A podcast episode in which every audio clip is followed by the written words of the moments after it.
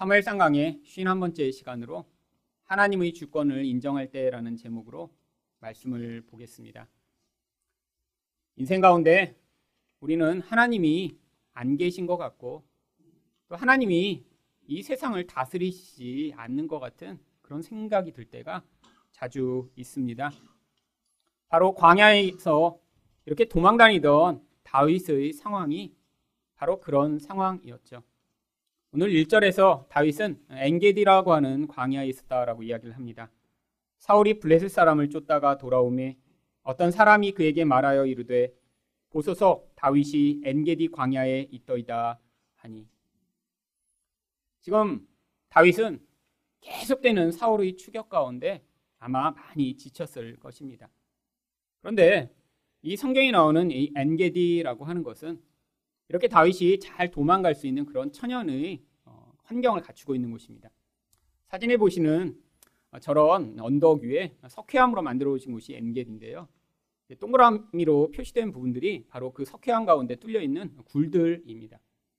근데 저렇게 광야 가운데 황량한 것 같은 저런 언덕 속에 또 엄청난 양의 저런 물이 흘러내려서 아주 풍요로운 그런 환경이 그 가운데 갖추어져 있습니다.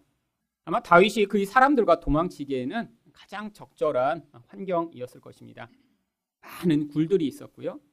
또 저렇게 풍성한 물이 흘러 과일과 또 가축을 기르기에 적합한 곳이었으니까요.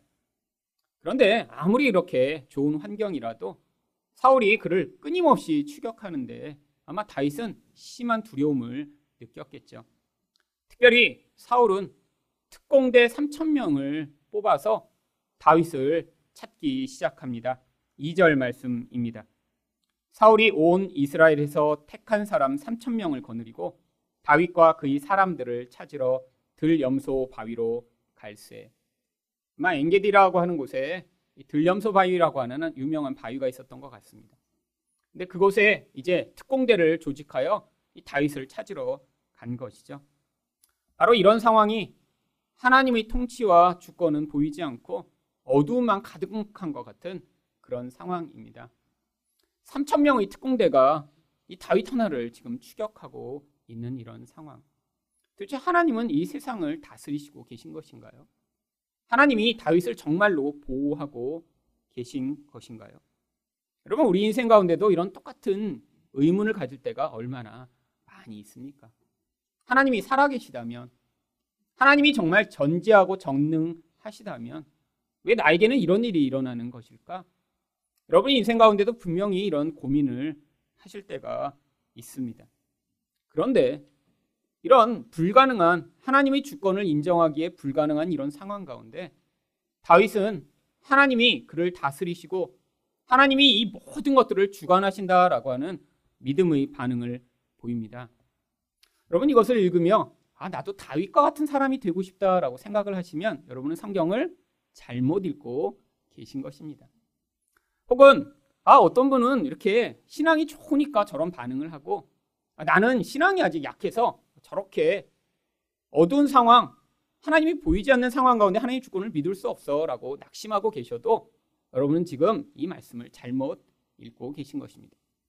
성경이 여기에 이런 다윗이 이런 불가능한 상황 가운데 이런 하나님의 주권을 인정하여 반응하는 행동을 할 수 있는 것을 보여주는 것은 그 다윗이 훌륭하거나 멋진 사람이라서 그런 것이 아니라 바로 다윗이라고 하는 성령으로 말미암아 하나님이 하나님 백성 가운데 새롭게 만들어내신 이 세 사람이 어떻게 믿음으로 반응하는지를 보여주고자 하는 것이죠. 결국 우리는 다 눈에 보는 것에 의존해 살아가는 욕망과 두려움에 매어 살아가는 그런 사울과 같은 존재이지만 그 가운데 이 사울이 죽임을 당하고 하나님이 우리 안에서 다윗과 같은 새 사람으로 말미암는 반응을 만들어내실 때 그때 바로 이런 어두운 가운데도 하나님의 주권을 인정하고 반응할 수 있는 것입니다. 결국 성경은 우리가 가야 할 목표점을 보여주고 있는 것이죠. 이런 어두운 가운데 낙심하고 사울처럼 반응하지 않고 우리 인생 가운데 하나님이 우리를 은혜로 다루시며 인도해 나가실 때 결국 우리가 이러한 반응을 할 수 있는 자가 되도록 만들어 가시는 그 놀라운 은혜가 무엇인가를 보며 우리 안에서 여전히 사울처럼 반응하고 있다면 우리가 아직 아무리 교회 오래 다니고 아무리 주변 사람들이 신앙의 사람인 것처럼 바라볼지라도 여전히 옛사람에 매어 살아가는 사람임을 지금 가르쳐 주고 있는 것입니다. 그렇다면 이렇게 성령으로 말미암아 우리 안에서 하나님이 만들어내신 새 사람은 어떻게 반응하나요? 하나님의 주권을 인정할 때 어떤 일이 일어나나요? 첫 번째로 고난을 섭리로 받아들입니다. 3절 말씀입니다. 길가 양의 우리에 이른즉 굴이 있는지라 사울이 뒤를 보러 들어가니라 다윗과 그의 사람들이 그 굴 깊은 곳에 있더니 아주 엄청난 우연이 벌어집니다. 여러분 굴이 얼마나 많이 있는데 그 많은 굴 가운데 마침 다윗과 그의 일행이 숨어 있는 그 굴에 사울이 혼자 화장실을 찾아간 것이죠. 여러분 성도의 인생 가운데도 이렇게 우연처럼 벌어지는 일들이 자주 있습니다. 여러분 그런데 일이 정말 우연일까요? 아니에요. 하나님이 이 과정을 통해 무엇인가 하나님 백성들에게 지금 가르쳐 주시고자 일부러 이 우연과 같은 상황을 통해 일하고 계신 것이죠. 하나님이 도대체 이 과정을 통해 뭘 보여주시고자 하는 것인가요? 바로 이 다윗으로부터 말미암아 나타나는 그런 세 사람의 반응이 무엇인가를 우리에게 가르쳐 주시고자 바로 이런 상황을 일부러 지금 만들고 계신 것입니다. 바로 그런 상황이 되니까 다윗과 같이 있던 사람들이 4절 상반절에서 어떻게 이야기를 했나요? 다윗의 사람들이 이르되 보소서 여호와께서 당신에게 이르시기를 내가 원수를 내 손에 넘기리니 내 생각에 좋은 대로 그에게 행하라 하시더니 이것이 그날이다. 사람들이 예언을 언급합니다. 하나님이 이렇게 예언해 주셨잖아요. 원수를 당신의 손에 붙이면 당신이 원한 대로 하라고 이렇게 예언해 주신 그 말씀을 이룰 날이 왔습니다. 여러분 이거 하나님 뜻 같지 않나요? 여러분 그런데 이런 종류의 예언을 거짓된 예언이라고 합니다. 여러분 많은 사람들은 이런 예언을 듣기 원하죠. 너가 앞으로 잘 될 것이다. 너희 미래에 이런 어려운 일이 사라질 것이다. 여러분 그런데 왜 사람들은 이것을 하나님의 예언이라고 지금 믿고 있는 것인가요? 지금 사람들은 사울에게 쫓겨 엄청난 두려움 가운데 도망을 치고 있는 상황입니다. 근데 그 중에 어떤 신령하다는 사람이 평소에 하나님의 음성이 가끔씩 들린다는 어떤 사람이 오더니 어, 하나님이 나한테 말씀하셨다고 그러더니 우리를 이렇게 힘들게 하는 사울이 결국에는 우리 다윗의 손에 의해 죽게 될 것입니다. 사람들이 할렐루야! 왜? 다 듣고 싶었던 얘기니까요. 여러분 그때 어떤 사람이 나타나더니 아, 사실 내가 기도해 보니까 앞으로 이 일이 10년쯤 계속될 것 같아요. 그럼 사람들 다 낙심하겠죠. 근데 자기 듣고 싶은 얘기를 어떤 사람이 해준 거예요. 그 사람들이 그걸 예언으로 믿게 된 것입니다. 그런데 신기하게 바로 그런 상황이 벌어진 것이죠. 여러분 얼마나 여기 있는 이 예언대로 하고 싶은가요? 여러분 우리 본성은 무엇이죠? 우리가 고난을 당할 때 그 고난을 빨리 피하고 싶은 것이 우리 본성입니다. 여러분 근데 고난을 빨리 피하려면 어떻게 해야 돼요? 우리가 고통스러운 것은 대부분 어떤 상황 때문이거나 혹은 어떤 사람 때문입니다. 그러면 사람에 대해서는 일반적으로 어떻게 반응하나요? 내가 힘이 있다면 나를 힘들게 하는 그 사람을 없애버리거나 벌 줄 수 있을 텐데 여러분 사람 때문에 고난을 당하는 대부분의 이유는 우리가 힘이 없기 때문입니다. 여러분 회사에서 상사 때문에 힘들어요. 근데 말단이니까 힘이 없으니까 그 상사를 어떻게 할 수가 없죠. 여러분 사장이 직원 때문에 힘들면 어떻게 하면 되나요? 잘라버리면 되잖아요. 여러분 그게 안 돼서 힘든 겁니다. 사람 때문에. 여러분 상황 때문에 힘든 것 왜 그렇죠? 그 상황을 바꿀 능력이 안 돼서 힘들죠. 여러분 이렇게 사람에 대해서 상황에 대해서 고통이 찾아오면 우리는 다 어떻게 기도하나요? 하나님 빨리 이 상황을 바꿔 주세요. 하나님 나를 힘들게 하는 저 사람을 빨리 변화시켜 주세요. 근데 기도에도 하나님이 이런 기도에 응답하시지 않으면 그 다음에 우리가 하는 게 무엇인가요? 어떻게든 도망칠 방법을 찾습니다. 그 상황을 벗어나면 나에게 더 이상 고통스럽지 않을 테니까요. 여러분, 그런데 지금 얼마나 좋은 기회가 찾아왔나요? 지금 이 다윗과 사람들을 그 끊임없는 고통 가운데 몰아넣는 그 원흉이 되는 사울이 바로 그들을 눈앞에 나타난 것입니다. 그것도 혼자서. 여러분, 이 좋은 상황에서 사실 사람들이 하나님의 예언을 언급하며 죽이는 게 지금 하나님 뜻입니다라고 얘기할 때 바로 다윗은 어떤 반응을 했나요? 4절 하반절입니다. 다윗이 일어나서 사울의 겉옷자락을 가만히 대니라. 그러면 옷만 베어버리고 납니다. 근데 이게 이렇게 옷의 어떤 부분을 이렇게 자른 것처럼 보이지만 이 겉옷이라고 하는 것은 이스라엘 남자들이 입는 겉옷의 끝부분에 매달린 그 수를 이야기하는 것이죠. 하나님은 일부러 이스라엘 남자들에게 옷에 수를 매달라고 명령하셨습니다. 신명기 22장 12절 말씀입니다. 너희는 너희가 입는 겉옷의 네 귀에 수를 만들지니라. 아니 왜 옷에다가 이렇게 수를 만들라고 하신 것이죠? 여러분 그 수를 사람들이 볼 때마다 무엇을 기억하도록 하나님이 영적인 의미로 그 일들을 행하도록 하신 것이죠. 민수기 15장 39절에 보시면 왜 수를 매달라고 하셨는지 이렇게 기록되어 있습니다. 이 술은 너희가 보고 여호와의 모든 계명을 기억하여 준행하고 너희를 방종하게 하는 자신의 마음과 눈의 욕심을 따라 음행하지 않게 하기 위함이라. 하나님 백성은 어떻게 살아야 된다는 거예요? 하나님 말씀을 따라 살아야 된다는 것입니다. 근데 그 말씀을 따라 살려 할 때 끊임없이 유혹당해요. 왜요? 눈으로 보는 것 때문에 유혹을 당합니다. 성경은 그것을 무엇이라고 얘기하나요? 음행이라고 이야기를 하죠. 하나님만 사랑해야 할 하나님 백성이 하나님이 아니라 다른 것에 영향을 받아 끊임없이 눈을 하나님으로부터 돌리는 그 행위요. 그런데 옷에다가 술을 매달아서 움직일 때마다 그 술이 움직이는 것들을 보고 또한 다른 사람이 그런 옷을 입은 것을 보며 아, 나는 하나님 말씀을 따라 살아야지. 세상 사람처럼 살면 안 되지라고 하는 바로 하나님 백성이 하나님 말씀을 따라 살아야 함을 보여주는 상징적 존재인 것입니다. 근데 다윗이 그것을 자름으로 무엇을 보여준 거죠? 이 사울이라는 존재는 하나님의 말씀과 아니 하나님과 관계가 없는 자임을 지금 상징적 행위로 보여준 것입니다. 그뿐 아닙니다. 남자들에게만 이런 술 달린 옷을 입으라고 하셨는데 이게 바로 남자의 권세이며 남자의 영광을 상징 하는 것입니다.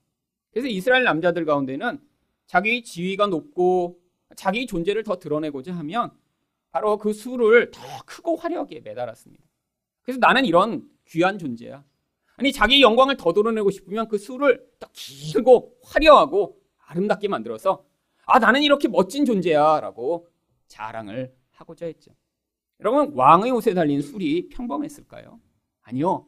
그 술만 가지고도 이건 왕이 입는 옷이구나 알 수 있는 그런 아주 화려하고 멋진 술이 달려 있었겠죠. 바로 그거를 잘라버린 것입니다. 영적으로 무슨 의미를 가진 거죠? 사울이 더 이상 이스라엘의 참된 왕이 아님이 이 상징적 행위로 표현된 것이죠. 여러분, 그런데 그 술 하나 잘랐는데 다윗이 그때 어떻게 반응하나요? 5절 말씀입니다. 그리한 후에 사울의 옷자락 뱀으로 말미암아 다윗의 마음이 찔려. 사울을 칼로 찔른 것도 아닌데 다윗은 이것 술 하나 잘랐다고 지금 양심의 가책을 받습니다. 왜 그런가요? 그 이유가 6절 그리고 7절에 이렇게 기록되어 있습니다. 자기 사람들에게 이르되 내가 손을 들어 여호와의 기름 부음을 받은 내 주를 치는 것은 여호와께서 금하시는 것이니 그는 여호와의 기름 부음을 받은 자가 되민이라 하고 다윗이 이 말로 자기 사람들을 금하여 사울을 해하지 못하게 하니라. 다윗은 하나님이 세우신 질서가 무엇인가를 지금 명확하게 보고 알고 있습니다. 악한 왕이지만 그 악한 왕을 하나님이 세우셨잖아요. 그것이 바로 하나님이 뜻으로 이미 받아들인 것이죠.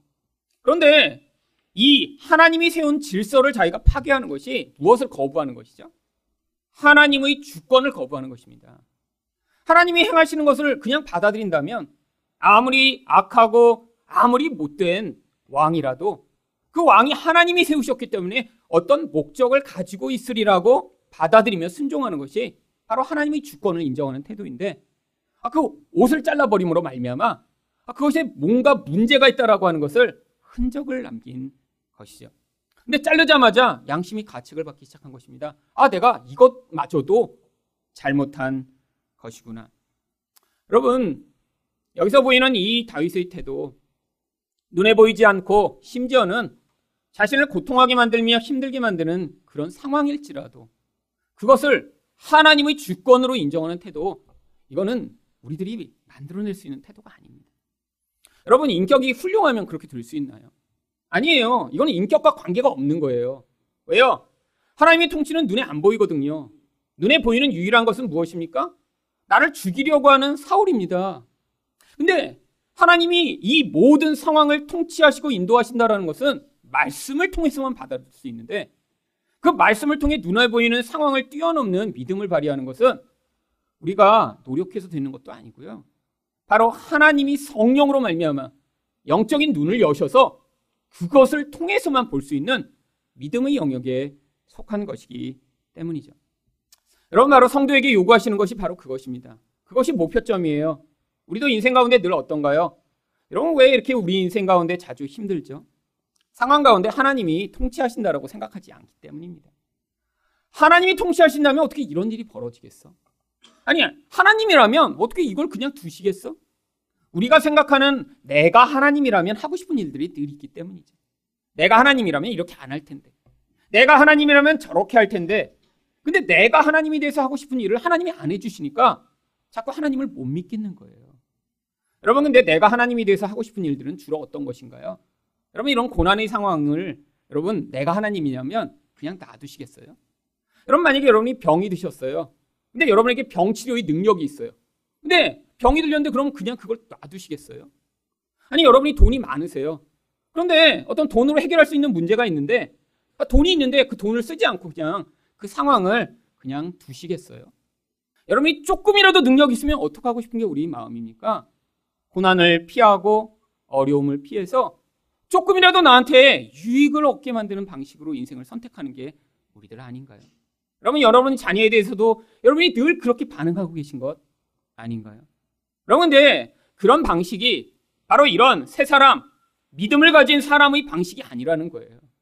왜? 하나님 뜻이라는 것이 확실하게 되면 고난이 있더라도 그 고난을 하나님 뜻으로 받아들이고 선택할 수 있는 이런 세상 사람은 불가능한 반응이 성도로부터 요구되는 것입니다. 여러분 신약 성경에 보면 바로 바울 사도가 그런 사람이었습니다. 예루살렘에 가고자 가이사라라는 바로 해변 도시에 잠깐 머물렀는데 그때 아가보라고 하는 아주 신령한 선지자가 와서 예언을 합니다. 사도행전 21장 10절과 11절입니다.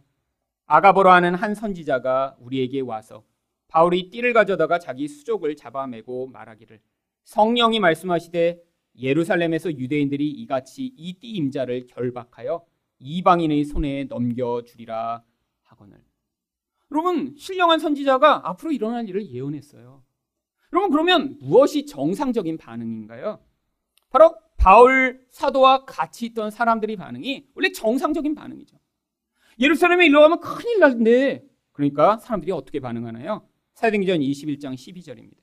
우리가 그 말을 듣고 그곳 사람들과 더불어 바울에게 예루살렘으로 올라가지 말라 권하니. 여러분 성경에 보면 단순히 권한 것이 아닙니다. 사람들이 막 울면서 바울을 붙잡아요. 그 가면 무슨 일이 있을지 모르는데 왜 가냐고. 이거 하나님 말씀해 주신 거 아니냐고. 여러분 그랬더니 바울이 어떻게 반응했나요? 사도행전 21장 13절입니다.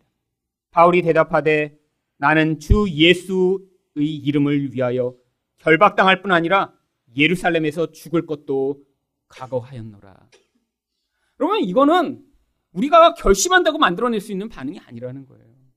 바로 하나님을 경험한 자, 하나님이 세상을 통치하신다는 것을 믿는 자, 그래서 내 인생 가운데 이런 나쁜 미래가 예고되고 있더라도 그것이 하나님 뜻이라면 그 고난의 자리로 갈 수 있는 그 과정을 선택하는 것. 이 믿음의 반응은 바로 하나님의 주권을 인정한 자만 선택할 수 있는 반응이라는 것이죠. 여러분 이런 반응을 하며 지금 여러분이 믿음의 여정을 걷고 계신가요? 아니면 끊임없이 미래 가운데 나와 내 자녀에게 벌어질 나쁜 일을 피하고자 여러분이 가진 모든 힘과 모든 돈을 동원해 그 미래를 조금 더 편하고 쉽게 만들려고 지금 몸부림치는 인생을 살고 계신 것 아닌가요? 여러분, 하나님은 우리 미래 가운데 닥칠 고난을 우리가 기도 많이 한다고 피하게 해주시지 않습니다. 여러분, 경험해 보셨잖아요. 여러분이 아무리 많은 고민을 하고 아무리 많이 기도를 하고 어떤 선택을 했다고 해서 그 선택이 항상 고난은 없고 늘 평화롭고 안전한 선택만 주어지는 것이 아님을 여러분 우리 인생 가운데 얼마나 우리가 많이 경험하나요?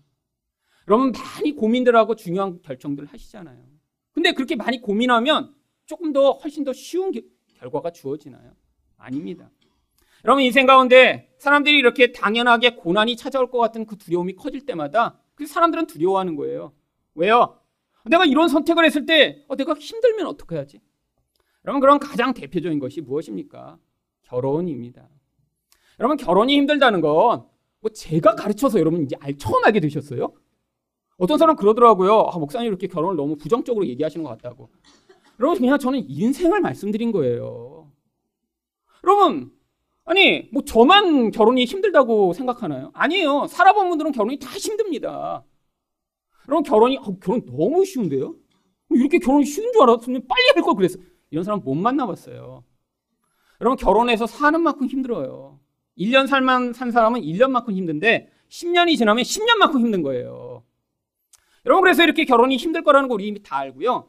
여러분 이제 제가 말씀을 안 드려도 인터넷에 이미 다 자기 고백적 글을 너무 많이 써갖고 야 결혼하면 시부모가 이렇게 하는데 이런 것 때문에 이제 지금 다 어려움을 겪고 있죠.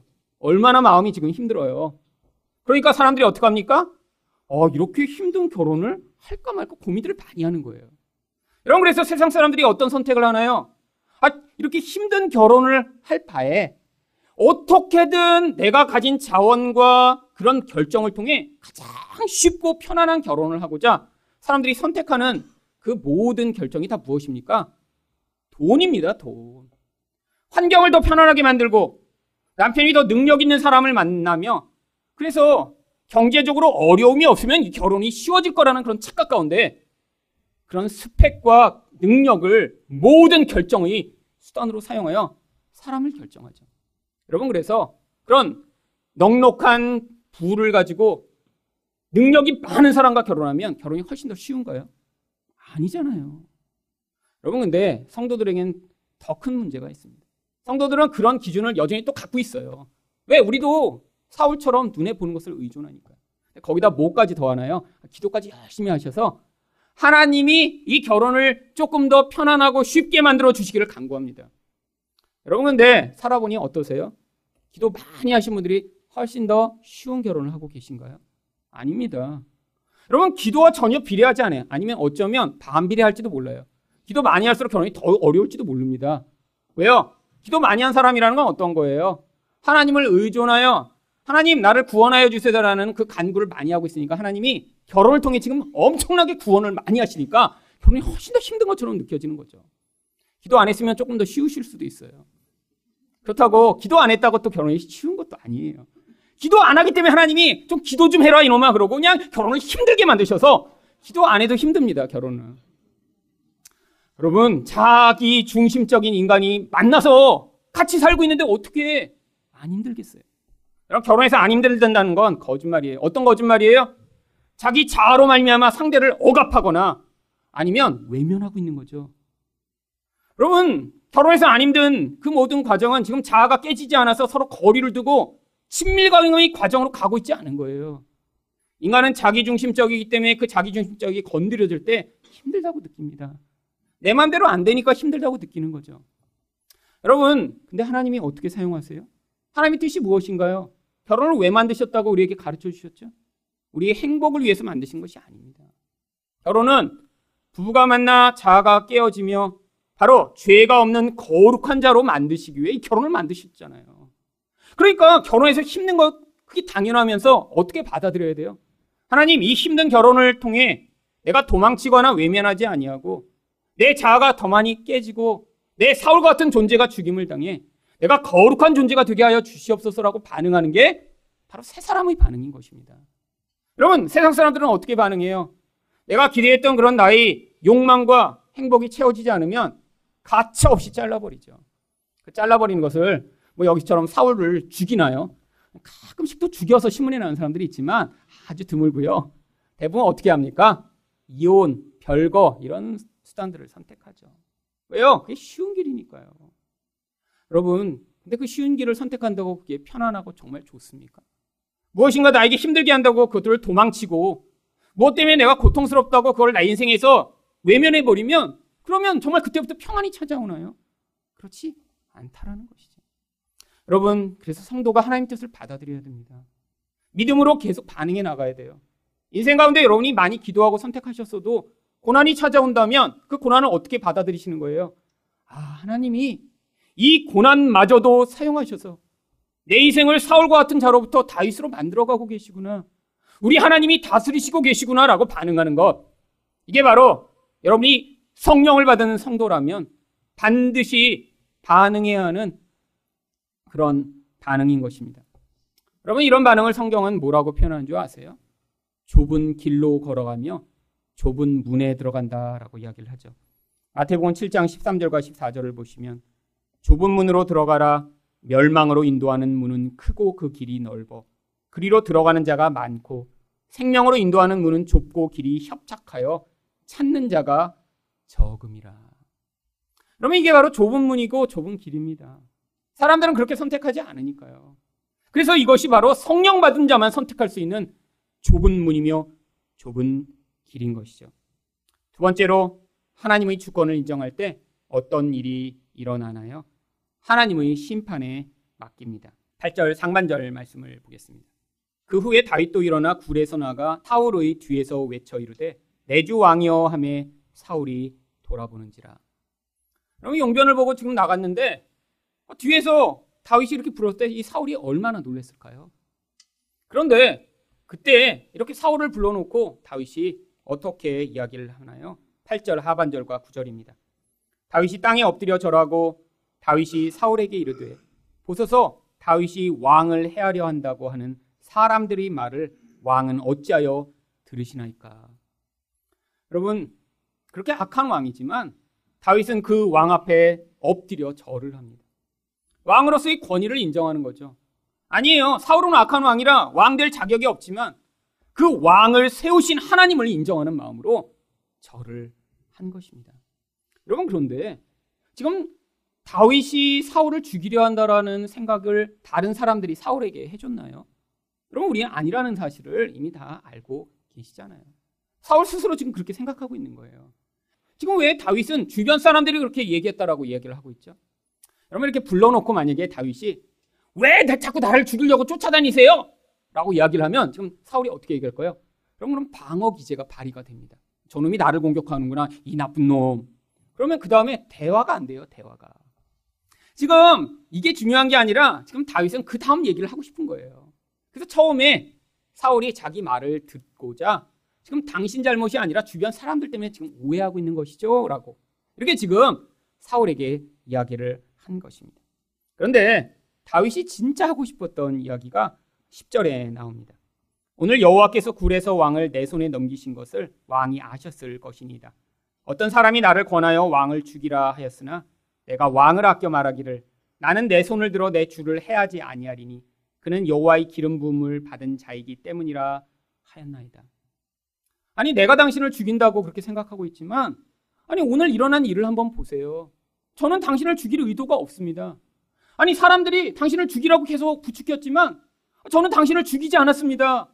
이게 내가 당신을 죽이지 않는다는 그런 증거입니다 라고 지금 이야기를 하고 있는 것이죠. 내 말만으로 지금 믿지 못할까봐 11절 상반절에서 그 증거를 보여줍니다. 내 아버지여 보소서 내 손에 있는 왕의 옷자락을 보소서 내가 왕을 죽이지 아니하고 겉옷 자랑만 배웠은즉 내 손에 악이나 죄가가 없는 줄을 오늘 아실지니이다. 여러분 증거를 보여주며 이게 말이 아니잖아요. 진짜로 당신을 죽일 수 있었는데 제가 죽이지 않았어요라고 지금 그 증거까지 보이며 이야기를 하죠. 그러면서 11절 하반절에 무엇을 이야기합니까? 왕은 내 생명을 찾아 해하려 하시나 나는 왕에게 범죄한 일이 없나이다. 당신이 나를 이렇게 오해하고 있지만 저는 죄를 짓지 않았습니다. 이 모든 상황을 통해 제가 당신을 죽이려 하지 않는다는 사실을 받아주려 주세요라고 이야기를 하죠. 아니 어떻게 이렇게 반응할 수 있죠? 아니 지금 사울은 다윗을 계속 죽이려 합니다. 그런데 어떻게 다윗은 그 보복할 기회를 포기하고 이렇게 반응할 수 있나요? 그 이유가 12절과 15절에 나옵니다. 여호와께서는 나와 왕 사이를 판단하사 여호와께서 나를 위하여 왕에게 보복하시려니요 내 손으로는 왕을 해하지 않겠나이다.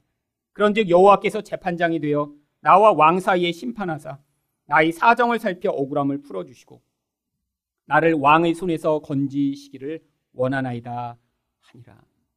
여러분 이렇게 악을 행하고 있는데 그 악을 그냥 아무런 그런 대가도 없이 다 그냥 용서한다라고 얘기하지 않습니다. 근데 무엇을 얘기해요? 악에 대해서 반드시 보응을 받을 거라고 얘기해요. 근데 보응을 누가 하세요? 하나님이 하세요. 왜? 하나님이 심판자가 되시니까. 여러분, 인생 가운데 경험되는 많은 문제들 가운데 결국 인간이 이 하나님의 자리를 찬탈하여 자기가 심판자가 되기 원하기 때문에 벌어진 일들이 많이 있습니다. 여러분 그 대표적인 것이 무엇인 줄 아세요? 바로 어떤 사람이 마음에 다른 사람 때문에 상처를 받고 쓴 뿌리를 가지게 되는 것이죠. 여러분 쓴 뿌리가 무엇인가요? 누군가에게 내가 보복하고 싶었어요. 근데 보복할 능력이 안 됩니다. 그러면 마음에 상처를 받고 쓴 뿌리를 가지게 되는 거예요. 이쓴 뿌리를 그래서 히브리서 12장 15절은 이렇게 이야기를 합니다. 쓴 뿌리가 나서 괴롭게 하여 많은 사람이 이로 말미암아 더럽게 되지 않게 하며 여러분 이 쓴뿌리는 주로 어떤 사람이 갖는 줄 아세요? 주로 소심한 사람, 착한 사람, 남들이 볼 때는 굉장히 도덕적인 사람, 그리고 약한 사람이 쓴뿌리를 갖습니다. 여러분, 왜 쓴뿌리가 생기나요? 어떤 사람이 화를 냈어요. 나를 모욕했어요. 나쁘다고 했어요. 심지어는 때렸어요. 근데 내가 힘이 약해서 그 사람한테 보복을 할 수가 없어요. 그럼 마음이 어떻게 됩니까? 아, 내가 약자인데 뭐 참아야지. 라고 털어버릴 수 있는 사람이 누가 있겠어요? 내가 나도 하고 싶어요. 나도 똑같이 때려주고 나도 똑같이 나쁜 말을 해주고 싶었는데 못했어요. 그러고 나면 마음이 어떻게 됩니까? 상처가 되고 쓴뿌리가 돼요. 계속해서 마음으로 무엇을 상상하나요? 저 나쁜 놈이라도 교통사고라도 당해서 정말 다치기라도 했으면 좋겠다. 이런 생각을 계속 마음에 품습니다. 여러분 기도하면 그게 사라지나요? 아니면 기도하면요 상상에 상상을 더해 온 가족이 암에 걸리고 막 이런 상상들이 막 돼요. 여러분 그게 바로 쓴뿌린 거죠.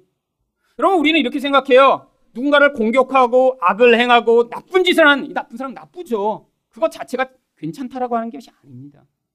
여러분, 그런데 하나님은 어떤 관점에 보고 계신 줄 아세요? 누군가 그렇게 악을 행했어요. 그렇게 악을 행하고 나서 그 악의 반응으로 우리 안에서 똑같은 악을 행하고 싶었는데 힘이 없어서 악을 행하지 못한 그것이 우리 안에서 상처가 되고 쓴뿌리가 된다는 거예요.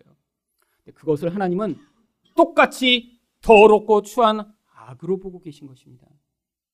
여러분 그래서 우리가 볼 때는 누군가를 때리고 미워하고 화를 내고 나쁜 짓을 하는 사람, 아, 저 나쁜 사람. 근데 그것을 당한 사람을 보면 아, 피해자고 굉장히 연약하다라고 생각하지만 하나님 관점에서는 둘 다 악한 거예요. 여러분 근데 어쩌면 피해를 쓴 뿌리를 가지고 있는 사람이 더 악할지도 모릅니다. 물론 내 맘대로 안 된다고 남을 이렇게 공격하고 분노를 표출한 사람도 악하죠. 그런데 왜 상처를 입은 사람이 이렇게 성경의 관점에선 악하다라고 보는 것일까요? 여러분, 상처를 받았다는 것 자체가 내가 하나님처럼 되고 싶었는데 못 돼서 상처를 받은 거예요. 내가 심판자가 되고 싶었습니다. 내가 하나님이라면 나를 힘들게 한 사람을 내가 다 더 강하게 보복하고 싶었어요. 근데 그게 안 된 거예요. 여러분, 성경에서 누구만 심판하시고 판단하실 수 있죠? 그러면 하나님만 하십니다. 그래서 야고보서 4장 12절에 이렇게 기록하고 있습니다. 입법자와 재판관은 오직 한 분이시니 능히 구원하기도 하시며 멸하기도 하시느니라. 너는 누구이기에 이웃을 판단하느냐. 여러분, 흙에 불과한 인간이 하나님의 자리에 서서 자기가 심판하고 싶었는데 심판을 하지 못해 가지게 된 그 무서운 쓴뿌리. 그래서 하나님은 그도 악인이다라고 이야기를 하고 계시는 것이죠. 여러분, 그래서 하나님이 우리에게 뭘 요구하신 줄 아세요? 바로 이 심판자가 되기를 거부하며 자기가 어떤 존재인지 명확하게 하나님 앞에서 인정하기를 바라시는 것입니다. 여러분, 근데 흙에 불과한 우리가 끊임없이 뭐가 되고 싶어요? 하나님처럼 되고 싶으니까 이게 아주 고통스러운 과정인 것이죠. 여러분, 나이가 들수록 명예가 중요해집니다. 그 명예에 조금이라도 훼손을 당하면 인간이 무섭게 변하죠. 왜요? 인간이 하나님처럼 되고 싶은 욕구가 이제는 아주 이 명예라고 하는 보이지 않는 방식으로 남들이 볼 때는 굉장히 고귀한 방식으로 이제 표출하는 거죠. 어려서는 아주 노골적으로 표출합니다. 나는 돈을 좋아해. 나는 쾌락을 좋아해. 이것도 하나님처럼 되고 싶은 거죠.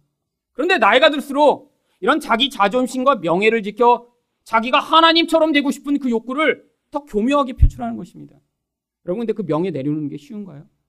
자기가 아무것도 아닌 자라고 인정하는 게 쉬운가요? 아니요.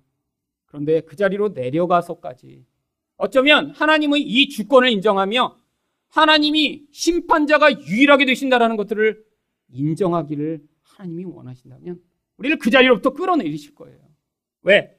내가 교만한 채로 그 자리에서 명예로운 그 지위를 지키는 그것이 하나님이 원하시는 것이 아니라 우리가 그렇게 낮아지더라도 거기에서 하나님 주권을 인정해. 그러면 이 다윗이 스스로를 뭐라고 얘기하죠? 나는 개이고 나는 벼룩과 같은 존재입니다라고 이야기를 하는 그런 낮아진 자리로 내려가도록 하나님이 인생 가운데 우리를 꺾으시고 그 자리에서 하나님만이 심판주가 되심을 고백하게 만드시는 것이죠. 여러분 우리 인생 가운데 끊임없이 이 갈등이 있습니다. 하나님처럼 되고 싶은데 자꾸 안 되잖아요. 여러분 근데 그때마다 뭘 고백하셔야 돼요? 하나님 저는 죽은 개와 같습니다. 저는 아무것도 아닌 존재입니다. 하나님만이 심판주가 되시오니 하나님이 그 모든 것들을 행하여 주시옵소서라는 그런 믿음의 고백을 하게 되는 그 자리가 바로 여러분이 새 사람이 여러분이 옛 사람을 이기고 바로 하나님이 원하시는 그런 모습을 보이는 바로 그런 순간이 되는 것입니다. 마지막으로 하나님의 주권을 인정할 때 어떤 일이 일어나나요? 악인의 인정을 받게 됩니다. 다윗이 이렇게 얘기했더니 갑자기 사울이 예상치 못한 그런 반응을 합니다. 16절 말씀입니다. 다윗이 사울에게 이같이 말하기를 마침에 사울이 이르되 내 아들 다윗아 이것이 내 목소리냐 하고 소리를 높여 울며 여러분 이전에는 다윗이 너무 사울이 싫어갖고요. 이 다윗을 다윗이라고 이름도 안 불렀어요. 뭐라고 불렀죠? 이세의 아들. 그러면 이름 부르는 것도 너무 싫은 거예요. 너무 싫은 거예요. 여러분 누군가 이렇게 미워해 보셨어요? 그럼 그 미운 사람 이름 부르는 것도 싫습니다. 그런데 여러분 지금 사울이 어떻게 반응하나요? 내 아들 다윗아. 아들이 돼 버렸어요 갑자기 아들이. 아니 미워 죽겠다고 지금 죽이려 다니면서 갑자기 왜 아들 삼았죠? 심경의 변화가 갑자기 일어나는 것입니다. 그들이 어떻게 막 울어요 엉엉. 그러더니 어떤 반응을 하나요? 17절입니다. 다윗에게 이르되 나는 너를 학대하되 너는 나를 선대하니 너는 나보다 의롭도다. 여러분 자기가 잘못했다고 고백하기 시작합니다. 여러분 이거 기적과 같은 일이에요. 여러분 세상에서 이런 일을 잘 일어나지 않습니다. 내가 잘못했고 네가 의롭다고 이런 고백하는 거 여러분 자주 들으세요? 이게 안 돼서 갈등하는 거 아니에요. 여러분 부부 사이에도 사실은 관계 회복하는 건 아주 쉬워요. 잘못 안 해도 그냥 여보 내가 잘못했어 이렇게 표정을 잘 하셔야 돼요. 눈치채거든요. 그러니까 표정도 정말 어, 내가 잘못했어 여보 그러면 표, 이게 표정 연결 잘못하면 알아챕니다. 그러면 이제 더 관계가 안 좋아져요, 그때는. 잘못하지 않았다고 생각하면서 그냥 말만 그냥 하면 이제 안 되니까 표정을 잘 연습하신 다음에 연기가 필요하죠. 마음과 외면이 같아진 상태에서 그 다음에 진짜로 여보 내가 정말 잘못했어 이러면 금방 회복됩니다. 금방. 여러분 사실은 막 그걸 벌 주고 싶어서 이렇게 힘든 거예요. 아니에요. 잘못했다는 얘기 듣고 싶은 거잖아요, 솔직히. 근데 진짜 미울 때가 언제예요? 잘못했는데 절대 잘못을 인정 안 해. 그때 진짜 밉지 않으세요? 아니 그것만 인정하면 그냥 다 넘어가려고 그랬는데 뭐 그냥 큰 보상을 바라셨어요? 뭐 남편이 막 그냥 막 다이아몬드 반지를 막 1kg짜리를 갖고 와서 여보 이렇게 하길 바라신 거예요? 아니잖아요. 여보 내가 이렇게 밤에 어제 화내서 내가 정말 미안해 내가 어제 아, 정말 피곤해서 갑자기 그냥 내가 아, 나도 내 마음을 어떻게 못해요 여보 미안 이렇게 하면 그냥 그래 이제 앞으로 그러지 마 그냥 그러고 넘어갈 텐데 근데 그렇게 해놓고도 아침에 뭐 뭐, 뭐? 여러분, 그럼 어떠세요? 확! 이런 마음이 드시잖아요, 확. 왜요? 잘못을 인정 안 하니까요. 여러분, 이게 왜 힘들죠? 여러분, 죄인은 절대 자기가 죄인임을 인정 안 합니다. 이게 영적 경향성이에요. 여러분, 그래서 죄인이 자기 죄를 인정할 때가 어떤 상황이에요? 바로 하나님의 은혜가 임해야만 가능한 상황입니다. 여러분, 지금 하나님의 은혜가 어떤 방식으로 임했죠? 사울에게 직접 임한 게 아니에요. 다윗이라는 사람을 통해 바로 하나님의 은혜가 임하기 시작합니다. 인간은 불가능한 반응이요. 하나님의 사랑의 반응이요. 여러분, 이런 반응이 다윗을 통해 나타났더니 바로 이런 사울의 반응이 나타난 것이죠. 여러분, 이게 바로 복음입니다. 여러분, 하나님을 어떻게 믿게 되셨어요? 나중에 지옥 가는 게 무서워서 교회 다니셨어요? 여러분, 그건 잘못 시작하신 거예요. 여러분, 여전히 지금도 아, 내가 이렇게 해갖고 교회 안 다니면 나중에 하나님이 벌레이시고 혹시 지옥에 가면 어떡할까? 이래서 교회를 다니고 계세요? 천국에 가고 싶어서 교회 다니고 계세요? 여러분 지금 예수 잘못 믿고 있는 거예요. 여러분 다른 모든 종교는 그런 식으로 신을 추구합니다. 뭔가 잘못하면 그 신이 벌 내릴까봐 겁나서. 아니 내가 잘해야 그 정성을 보고 그 신이 나에게 좋은 미래를 보상해 주기를 기대해서. 우리 하나님은 안 그러세요. 이미 자기 아들을 죽이셔서 우리에 대한 자기 사랑을 다 보이셨습니다. 사랑으로 우리가 반응하기를 원하시는 거예요. 이게 영적 은혜의 반응이죠. 세상에선 찾아볼 수가 없어요. 죄인이고 악인이고 원수인데 그 죄인과 악인과 원수를 향해 아들을 죽여 사랑을 보이시고 그 사랑에 우리가 감동에 반응하기를 원하시는 거예요. 그럼 그게 바로 복음입니다. 그래서 우리가 잘못했다고 우리가 뭔가 하나님의 기준에 모달한다고 어, 내가 이렇게 벌 받으면 어떻게 할지? 그러면 이게 지금 잘못된 생각이에요. 하나님이 이미 그 아들에게 여러분이 받으셔야 할 모든 죄값을 다 치르게 하심으로 말미암아 지금도 그 예수를 통해서만 우리를 용납하고 받아들이시죠. 근데 바로 그 반응이 다윗으로부터 나타난 것입니다. 여러분, 이 사울은 생명에 대한 그 열망이 컸던 사람이에요. 여러분, 그러니까 뭐가 커요? 생명을 잃어버릴 것을 엄청나게 두려워하죠. 그런데 이 다윗이 자기를 죽이지 않고 살렸다라는 사실을 알게 되자마자 바로 그 마음이 무너져 내린 거예요. 18절 말씀입니다. 여호와께서 나를 내 손에 넘기셨으나 내가 나를 죽이지 아니하였도다. 여러분 잃어버릴 것을 두려워했던 그 생명을 얼마든지 취하여 자기를 죽일 수 있었는데 자기가 전혀 예측할 수 없는 그런 세상에선 찾아볼 수 없는 반응으로 다윗이 반응하자 바로 거기서 이 사울의 마음이 무너져 내린 것입니다. 여러분 바로 이게 하나님이 성도로부터 말미암아 세상에 보여주시고 싶은 그런 반응이에요. 그래서 로마서 12장 21절에 뭐라고 말씀하시나요? 악에게 지지 말고 선으로 악을 이기라. 바로 하나님이 우리에게 요구하시는 게 악에게 지지 말라는 거예요. 여러분 악에게 지는 게 무엇이죠? 누군가 악한 짓을 해요. 그러면 악하게 반응하는 것입니다. 여러분 그게 본성이잖아요. 여러분 그러세요? 어떤 사람이 여러분을 비난해서 막 너무 창피스럽고 힘들게 됐어요. 그럼 그 사람 막 칭찬해주고 싶으세요? 아니에요. 더 세게 욕하고 싶은 게 우리 본성입니다. 근데 그게 악에게 지는 거예요. 그러면 어떻게 하는 거예요? 여러분, 세상 사람은 불가능한 그런 선으로 반응하는 것입니다. 바로 이것이 바로 새 사람만이 만들어낼 수 있는 반응이죠. 그래서 성도에게 어떤 명령을 하고 계신가요? 에베소서 4장 32절입니다. 서로 친절하게 하며 불쌍히 여기며 서로 용서하기를 하나님이 그리스도 안에서 너희를 용서하신 것 같이 하라. 사람들이 이런 구절을 읽고 나면 아 그래도 나는 좀 친절한데 그러면서 물어봐요. 여보 나 좀 친절하지 않아? 여러분 그런 친절 얘기하는 거 아니에요. 여러분 그런 정도의 친절은 여러분이 아니라 여러분 백화점에 가시거나 비행기를 타시면 스튜어디스나 그 사람들 엄청 친절합니다. 여러분 그, 그분들보다 더 친절하세요? 어서 오세요. 여러분 안 친절하시잖아요. 제가 여기서 만난 분 중에 스튜어디스처럼 친절한 분한 번도 못 만났어요. 그럼 그런 친절 교육으로도 다 할 수 있잖아요. 아, 그거 우리 보고 하라는 거예요? 남한테 조금 친절하게 잘하라고? 아니에요. 어떤 친절인가 우리가 오해할까봐 누가복음 6장 27절에 이렇게 기록해 놓으셨어요. 그러나 너희 듣는 자에게 내가 이르노니 너희 원수를 사랑하며 너희를 미워하는 자를 선대하며. 여러분 미워하는 자에게 선대하라. 이 선대하라는 단어가 친절하라라고 하는 똑같은 헬라어입니다. 여러분 누구한테 친절하게 해요?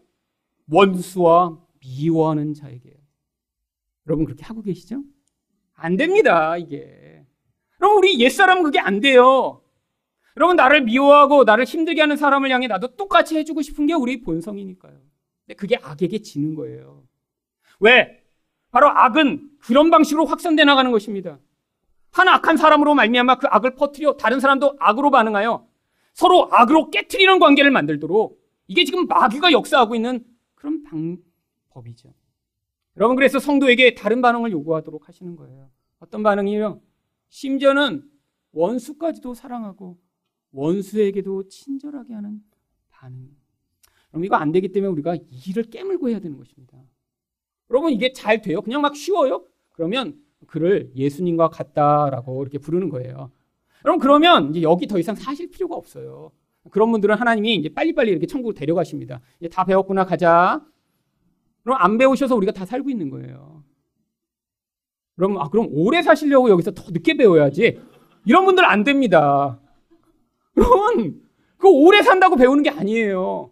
말씀에 순종하여 아 내가 이렇게 하는 게 잘못이구나 빨리 회개하는 자만 배우는 것입니다. 아 내가 이렇게 내가 내가 좋은 사람한테만 친절한 거 이게 무서운 악이었구나. 이거 빨리 깨달아. 하나님 이 악에 매여 있는 나의 존재가 변화되게 하여 달라고 간구하며 하나님 앞에 우는 자들만 이런 은혜를 받아 변화가 시작되는 것이죠. 여러분, 이게 바로 하늘나라 아닌가요? 하늘나라에서도 내가 좋은 사람하고만 그렇게 사는 곳이 하늘나라 아니에요. 물론 천국에 가면 악인들이 없겠죠. 근데 하나님이 그 하늘나라에 우리를 부르시기 전에 여기서 그거 가르치시고 우리를 부르시려고 하는 것입니다. 여러분 그래서 이런 반응은 우리 본성으로부터 말미암지 않기 때문에 새 사람의 반응이라고 이야기를 하는 것이죠. 그래서 서로 친절하게 하라라는 이 명령이 원래 어디에 나오냐면 에베소 4장 22절과 24절 바로 뒤에 붙어 나오는 것입니다. 너희는 옛사람을 벗어버리고 하나님을 따라 의와 진리의 거룩함으로 지으심을 받은 새 사람을 입으라. 여러분, 여러분이 지금 이 새 사람으로 살아가고 계신지 여전히 옛 사람으로 살아가고 계신지 뭘 통해 증명된다고요? 여러분 주변에 있는 이런 원수들을 통해 증명된다고요. 여러분 그래서 원수가 꼭 필요한 거예요. 원수가 없으면 증명이 안 되잖아요. 증명이요. 여러분 그래서 원수가 가까운 곳에 많다. 그럼 하나님이 지금 여러 차례 지금 테스트를 하고 계신 거예요. 또 낙제했구나. 다음 시험 또 보자. 원수가 가끔씩 있다. 그러면 이제 중요한 시험만 이제 치르시면 됩니다. 이런 사람 공부 잘하는 사람이에요. 1년에 한 번 시험 보는 사람. 여러분 근데 이거 뭐 일주일마다 시험 봐야 돼. 막 월요일 되면 시험 보고 주일날 이제 예배 마치고 집에 가면서 괜찮겠지 그런데 주일 저녁부터 시험 봐서 아침에 또 실패. 그럼 다음 주에 또 봐야죠. 그럼 매주 보고 있으면 지금 심각한 것입니다. 지금 시험에 낙제하고 있는 거 아니에요. 여러분 지금 우리 주변의 원수를 통해 우리 본질이 옛사람으로 살아가고 있는지 새사람으로 살아가고 있는지 하나님이 지금 계속 보여주고 계세요. 뭐 하라고요? 빨리 깨달으라고요. 아, 내가 이렇게 교회 오래 다니고 내가 이런 직분이 있고 아, 내가 이렇게 사람들에게 이렇게 인정받으니까 나는 신앙이 훌륭하다고 생각했는데 주변에 있는 원수를 통해 그 실체가 폭로되는 것이죠. 나이랑 관계 없다는 것입니다. 여러분이 나이가 많건 적건 바로 여러분 안에서 이런 사랑이 나오고 있지 않다면 여러분은 지금 아주 수준이 낮은 상태로 살고 계신 거예요. 사실은 하나님이 그냥 간신히 구원해 주셨는데 영적으로는 어린아이인 거죠. 여러분 이게 제일 수치스러운 것입니다. 교회 30년 다녔는데 어린아이로 살고 있다면요. 그럼 이렇지만 부끄러운 게 어디 있어요? 여러분 교회 30년 다니셨으면 그 다닌 연륜만큼 여러분 안에서 이 세 사람의 모습이 더 많이 나오셔야죠. 여러분 그런데 교회는 오래 다녔는데 여전히 옛사람으로 사는 사람들이 너무나 많이 있습니다. 여러분 그게 부끄럽다고 생각을 못 해요. 여러분 여러분에게 제일 부끄러운 건 여러분이 멋진 옷을 입지 못한 게 부끄러운 게 아니에요. 여러분이 좋은 차를 갖지 못한 게 부끄러운 게 아닙니다. 여러분 우리에게 진짜 부끄러운 건 사랑해야 되는데 사랑하지 못하는 게 진짜 부끄러운 거예요. 교회 오래 다녔는데도 여전히 옛사람으로 살며 내 욕심을 채우려고 하고 사울처럼 사는 게 제일 수치스럽고 부끄러운 것입니다. 여러분 그게 얼마나 창피하고 부끄러운지 여러분 깨달으셔서 하나님 저 이렇게 더 이상 살고 싶지 않습니다. 하나님 정말 내 안에서도 이런 다윗과 같은 새 사람의 반응이 나올 수 있도록 제 사울과 같은 자를 죽여주세요라고 간구하는 자들을 통해 하나님이 이 놀라운 은혜를 여러분 인생 가운데도 맛보도록 베풀어 주십니다. 여러분 이렇게 다윗이 반응한 것에 대해 결국 사울이 어떻게까지 인정하나요? 20절입니다. 보라 나는 내가 반드시 왕이 될 것을 알고 이스라엘 나라가 내 손에 견고히 설 것을 아노니.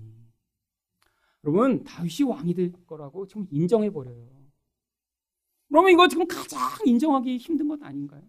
그거 안 하려고 지금 쫓아다니며 다윗 죽이려고 한 것 아닌가요? 그런데 어떻게 이 사울이 그런 반응을 했죠? 도대체 자기로부터 말미암아 불가능한 그런 반응이 다윗에게 나타나자. 거기에서 그 심적으로 꺾인 것이죠. 그더니 심지어 다윗에게 간구까지 합니다. 21절입니다. 그런즉 너는 내 후손을 끊지 아니하며 내 아버지의 집에서 내 이름을 멸하지 아니할 것을 이제 여호와의 이름으로 내게 맹세하라. 여러분 자기가 왕이에요. 다윗은 지금 도망자에 불과한데 그 다윗을 향해 나와 내 일족을 멸하지 말아 달라고 지금 간구를 하는 맹세를 제발 해달라고 애원을 하는 이런 자리에 서게 됩니다. 여러분 그리고 오늘 본문은 해피엔딩으로 끝나죠. 22절입니다. 다윗이 사울에게 맹세함에 사울은 집으로 돌아가고 다윗과 그의 사람들은 요새로 올라가니라. 물론 이 해피엔딩이 잠시 동안의 해피엔딩입니다. 다음 장부터 또다시 시작돼요. 그러면 이게 성도의 인생이죠. 시험 하나 지나간 거예요. 여러분 학교 다닐 때 여러분 중간고사 봤다고 모든 시험 안 보나요? 이제 기말고사 준비하셔야죠. 여러분 성도 마찬가지입니다. 하나는 지나갔는데 또 있어요. 여러분 제가 이제 학교를 졸업하고 나서 제일 기쁜 게 이제 시험 안 봐서 정말 기쁘더라고요. 언젠가 우리 인생에도 이제 시험이 없는 날이 오겠죠. 그때가 되면 시험 끝나는 날 다 같이 천국에 가는 것입니다. 여러분 여기서 시험 안 보고 또 100세까지 사시려고 그러시면 안 되죠. 여러분 시험 끝나면 이제 증명 다 됐으니까 마지막 시험을 통해 내가 하나님의 사람이라는 것이 증명되고 나면 하나님이 우리를 그 아름답고 영원한 나라로 불러주실 거예요. 여러분 이 땅에 사는 동안 우리가 바로 이것을 증명하고 사는 것입니다. 여러분 무엇을 여러분 반응하셔야 되나요? 여러분 고난을 여러분의 힘으로 피하며 어떻게든 여러분의 능력으로 막아보려고 하는 그 시도를 멈추고 심지어는 고난일지라도 하나님의 섭리로 반응하는 그 반응. 이게 바로 새 사람만이 만들어내는 반응이죠. 여러분의 힘으로 처단하고 싶고 여러분의 힘으로 없애버리고 싶은 그 모든 사랑과 상황을 하나님께 맡겨드리며 하나님을 심판주로 받아들이는 반응. 이것 또한 하나님을 믿는 하나님의 주권을 믿는 자만이 하는 반응이죠. 여러분으로부터 말미암아 세상 사람은 불가능한 사랑을 보임으로 말미암아 심지어는 이런 원수까지도 그 앞에 굴복하며 그것을 인정하게 되는 것. 이게 바로 우리가 이 세상을 살아가는 목적인 것입니다. 여러분이 옛사람이 죽임을 당하고 여러분이 이렇게 새 사람으로 반응하여 이 세상에서도 이런 하나님의 사랑을 모습을 보이는 여러분 되시기를 축원드립니다.